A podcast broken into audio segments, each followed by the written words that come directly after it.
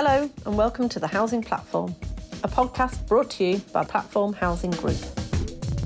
I'm Chrissy Yates, Communications Business Partner, and this podcast is in support of the national campaign 16 Days of Activism Against Gender Based Violence.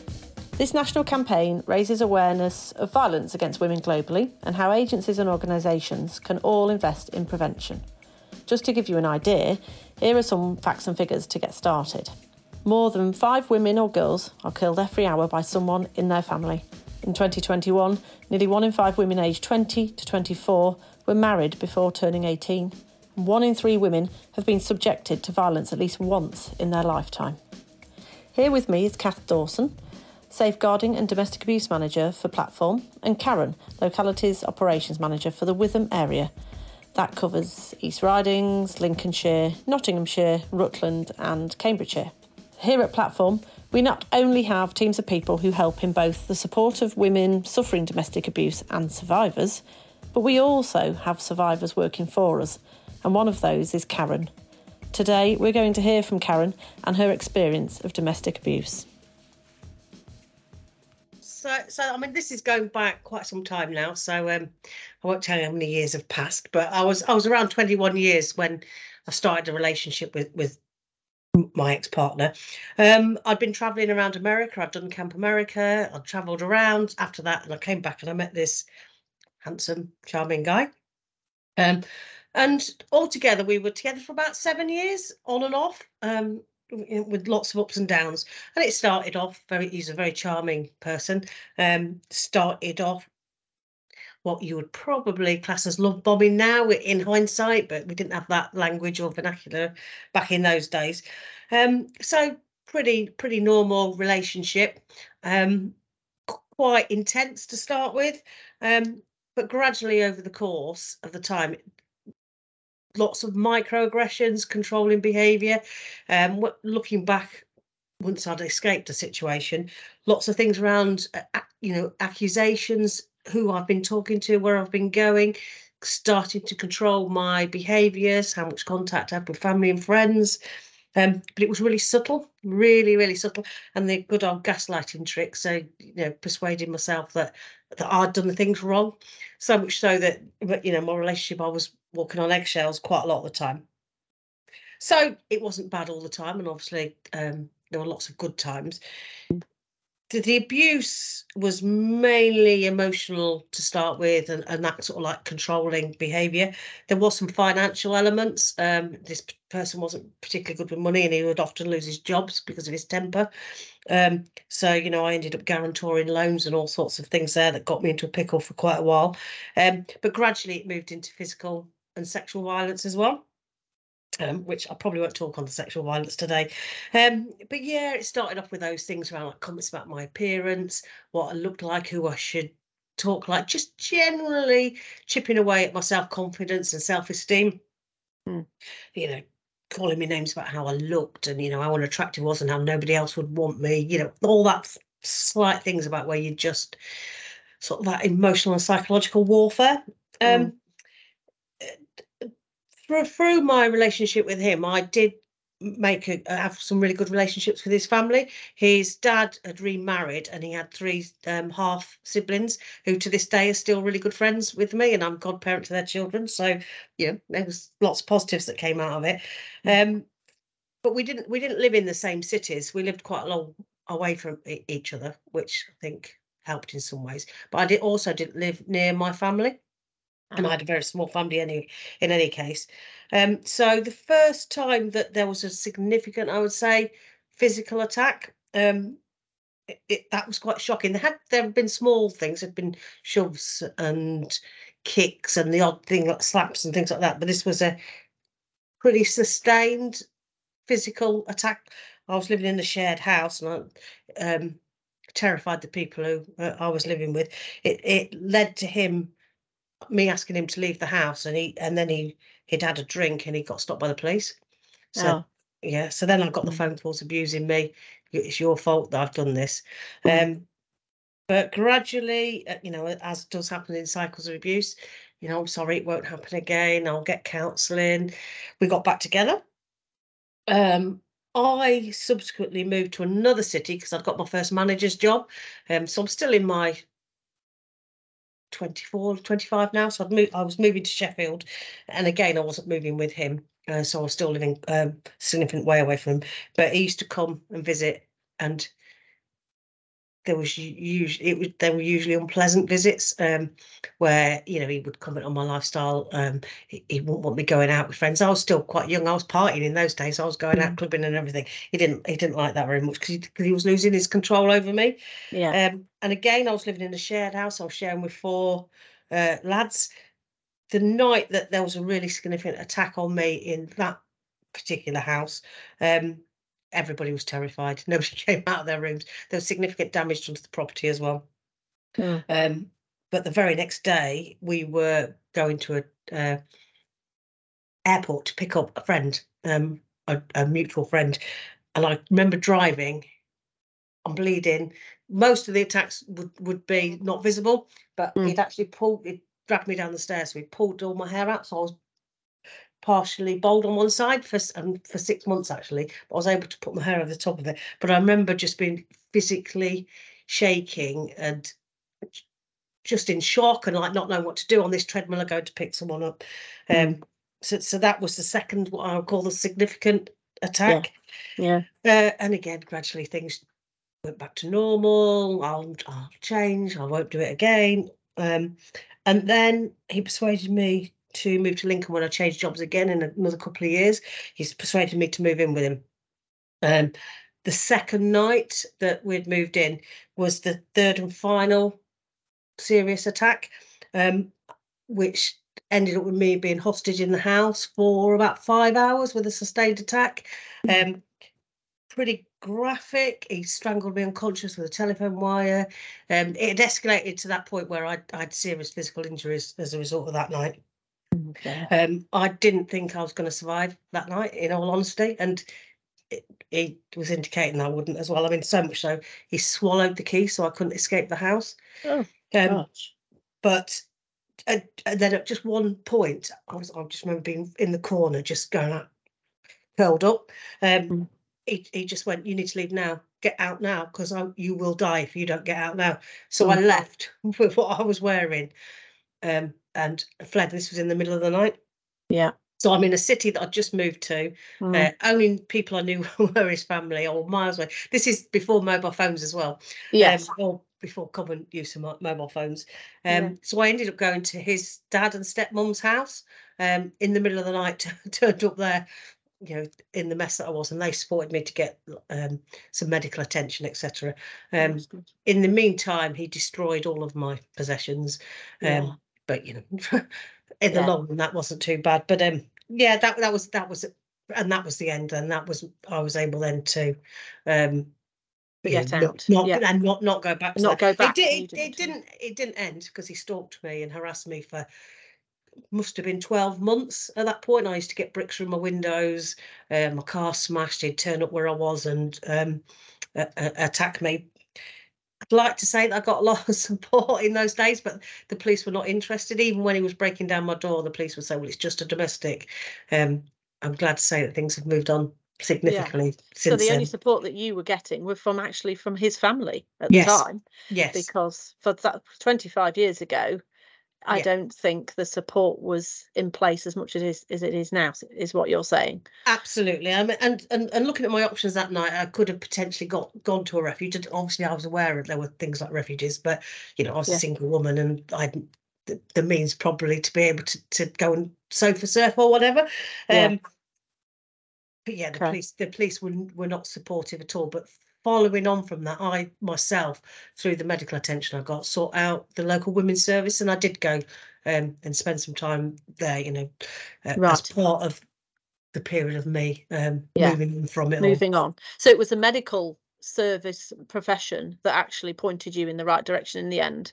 Yeah, because obviously I was I was significantly injured. I was um, you know, I burst eardrums, my ribs were broken, I had a broken wrist. Uh, you know, I the I can't say whatever it is that they say where you've got your oh your blood vessels have burst in your eyes, got broken cheekbone. I was yes. uh, I was bitten, I was kicked, I was, I was black and blue. Um, and I just remember the doctor looking at me and going, "What has happened?" you know, Yeah. just absolute shock. Yeah. Um, and yeah, and that that was the stepping up point. And it and it's mad because I was I because of the background of work that I was in. I kind of knew about, the cycles of abuse. And you know, some of my good friends were working in domestic abuse services, but I didn't Mhm. reach out to them at that time. No, Um, and, it and was that because subsequently. why why why did you feel that you didn't reach out to them? Did you feel that you couldn't reach out to them Hey, I felt ashamed. I was embarrassed. Um, for you know, for a long while, you are so believing that you've done something wrong yourself, that you've deserved it. Yeah, I, I- I can't even begin to describe how.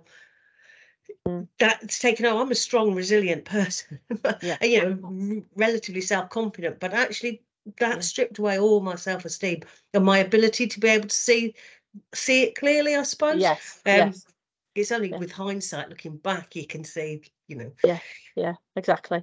Right, but So- yeah, it was the, it was it was I was I was ashamed. I was embarrassed. I, I didn't share it with my parents. It's No. probably a good job because my mum probably would have battered him. Yeah, yeah. So you got so you moved on eventually, Yes. which you managed to do, which is Yeah. a brilliant news, Karen. But now you and and that's obviously spurred you on to uh, go through your life um, in different roles, supporting um, girls and ladies of different ages. Uh, of of a- abused and survivors of, of domestic abuse, um, and you obviously now work in a support role where you still work Mm. now with some victims and survivors and with partner agencies. yes. A lot more partner agencies now around, like we were Yes. saying, to help than they were um, a long time ago. Um, do you think your previous experience from what happened to you with your previous partner, do you think that has helped how you support customers now? Absolutely, and I- and, and I think um I think in what whether it's mental health, whatever it might be, I think if you've got lived experience, your experiences are not going to be the same as anybody else, but it does give you insight in, into the impact that it, that it can have, not just physically, or you know, the the Mhm. longer lasting emotional impact of it. Yes. So from there, I I I um, very specifically decided to work with women's services. So subsequently, I have run women's refuges. I've run um, IDVA services. Um, so whilst I don't do a very specialist role now, Yeah. um, where many of our customers will experience domestic abuse, and I'm a, a domestic abuse champion as part of platforms offer and I think that was really important to to stand up and be part of that. So that's what I've tried to do. I've tried to harness my experiences and turn them into positive because I will not allow it to impact my life further. And No. that's a conscious decision I made when I got out going, this this I will not live this again. No, and that's brilliant. Uh, that's a really good attitude to have because, uh, you know, a lot of times uh, from the significant injuries you had um, and the experience you had, it would have been easier just to hide away um, and not make a comeback like you have done. So that sounds really, yeah. and and to people who are predators, and I, and I do Yeah. believe abusers are predators in in many cases. Do Mm. look for people who have vulnerabilities and do Yes. exploit those, which is why people often are re-abused in in ongoing relationships. yeah, Um, and Yeah. it's trying to understand that and understanding the perspective from some of our customers why they are Yeah. in positions that they find it really difficult to escape from because Yeah. it's become the norm for them. exactly. And someone like you that's lived through that, you can help those customers. You can spot the signs and see what's going to happen Yes. before it actually does. So you can step in and put in the relevant support that's needed. So that's really good. I think we're very lucky to have you here at Platform, Karen. So thank you.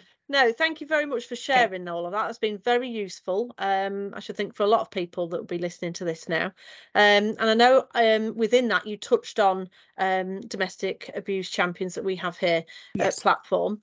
Um, so now, if we go to Kath, Kath Dawson, um, our domestic abuse and safeguarding manager here. Hi, Kath. Morning. Hello. Um, so, as a housing association, what is it that we do with regards to domestic abuse? Um, well, like a lot of organisations, we now we've got specialist domestic abuse policies and procedures in place um, for our customers. Um, as Karen touched upon, um, one of our offers now is we've got domestic abuse champions. So they are um, members of um, well members of staff who are willing to support any other colleagues who may be experiencing domestic abuse and want to reach out um, and want to speak to someone and they're there to offer like um, advice and guidance and support. And obviously we're very lucky. Karen is one of our uh, um, domestic abuse champions. Yeah. We've also recently um, drafted um, some new guidance for um, our colleagues who may be experiencing domestic abuse we're a really really big organisation and you know there will be um, sadly many colleagues who are experiencing abusive relationships so we've drafted this guidance. Um, we've shared it with people with lived experience because we're really, really keen to get to get the voice of the survivor because like mm. Karen said, her experience is unique to to her. And yeah.